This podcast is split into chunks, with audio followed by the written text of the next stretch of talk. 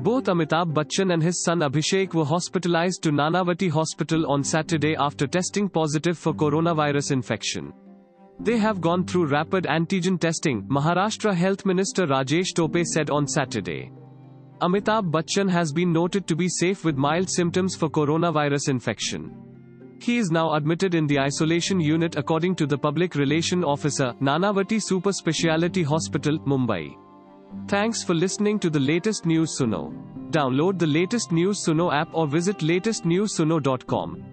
subscribe to our podcast on Spotify I और Google podcast अब news सुनो बस 60 सेकंड में